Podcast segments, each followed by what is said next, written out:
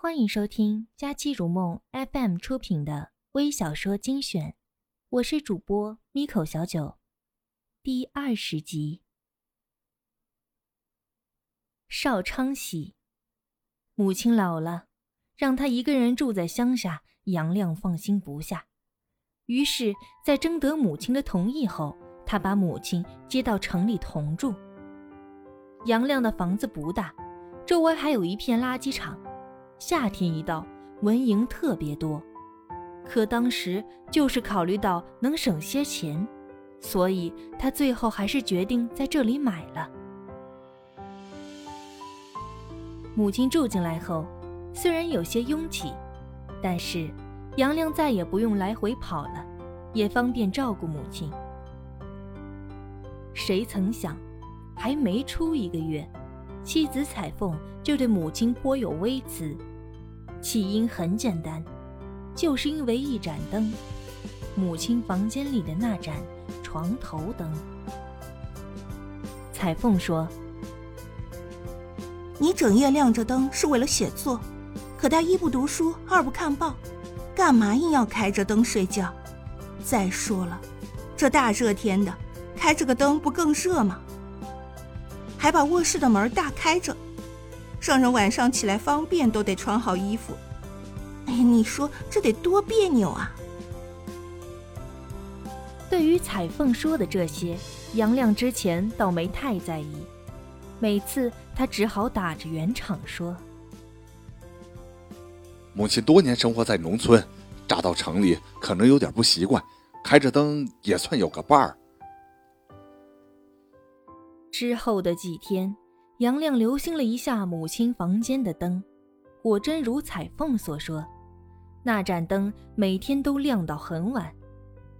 一天，他又写作到凌晨，期间去卫生间的时候，杨亮看到母亲房间的门开着，灯也亮着，母亲合衣躺在床上，看样子像是睡着了。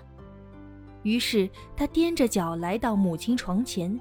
轻轻地把灯关上了，临出门的时候，顺手也把房门带上了。可是，等他完成稿件，哈欠连天的准备去卧室睡觉的时候，无意间瞥见母亲房间有亮光，同时他也看到刚才关好的门此刻又大开着，母亲床前的灯依然亮着。杨亮纳闷。刚才不是把灯给关了，门也带上了吗？第二天，他问母亲：“妈，昨晚我看您睡着了，就把您床头灯给关了，门也带上了。可是后来怎么又开了？”母亲抬头看了看杨亮，像个做错事儿的孩子，怯如的说：“后来我又起来了一次。”可能是忘了关。杨亮忙说：“哦，没什么，我就随便问一下。您看这大热天的，开着灯多热，以后您睡觉的时候还是把灯关了吧。”母亲点着头，再没说什么。一个周末，杨亮的姐姐来看母亲，吃罢晚饭，姐姐要回去的时候。外面正好下起雨，杨亮说：“姐，今晚就在这里睡下吧，正好陪咱妈说说话。再说，你也有好长时间没跟妈一起睡了吧？”一旁的母亲笑着说：“可不，又年月了。自打你们成家后，都忙，好不容易回趟家，也都没空住。”姐姐对着杨亮悄悄地吐了下舌头，然后摇着母亲的手臂说：“好，今晚就不走了，跟咱妈一起睡，再让咱妈呀给我讲讲那过去的故事。”还跟孩子一样，什么时候能长大呀？母亲边说边轻轻地拍着姐姐的头，笑了，笑得很开心。之后。姐姐陪着母亲聊天，杨亮继续来到书房写作。不觉间，夜已深了。杨亮揉了揉眼睛，合上书稿。当他走到母亲房门口，看到门开着，灯依旧亮着，母亲和姐姐也都没睡，正有一搭无一搭的说着话。姐姐说：“这大热天的，开灯干嘛？气热还招蚊子。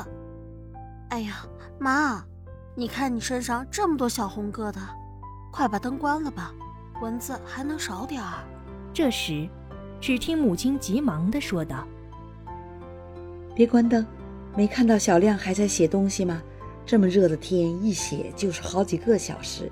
他打小就身子骨弱，怎么受得了啊？这里蚊子多，可小亮对杀蚊子的药又过敏，家里也没办法喷药，蚊子都是围着他转的。我在这里开着灯，能把蚊子招过来点儿，这样。”就叫你弟弟少给蚊子咬几口了。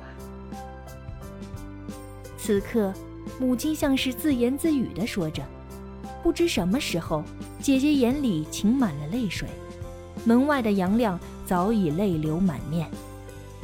母亲的心，就是温暖儿女心头的灯。本集播讲完毕，感谢您的收听，欢迎分享、订阅。更多精彩尽在《佳期如梦》FM。